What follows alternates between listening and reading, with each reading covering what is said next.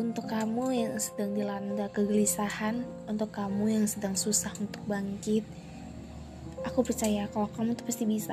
Hanya saja waktunya saja yang belum tepat. Jadi jangan pernah menyerah kan hal duniawi. Kamu harus bangkit terus menerus. Kamu harus buktikan kepada dunia kalau kamu itu bisa. Semangat terus ya. Jangan nyerah. thank you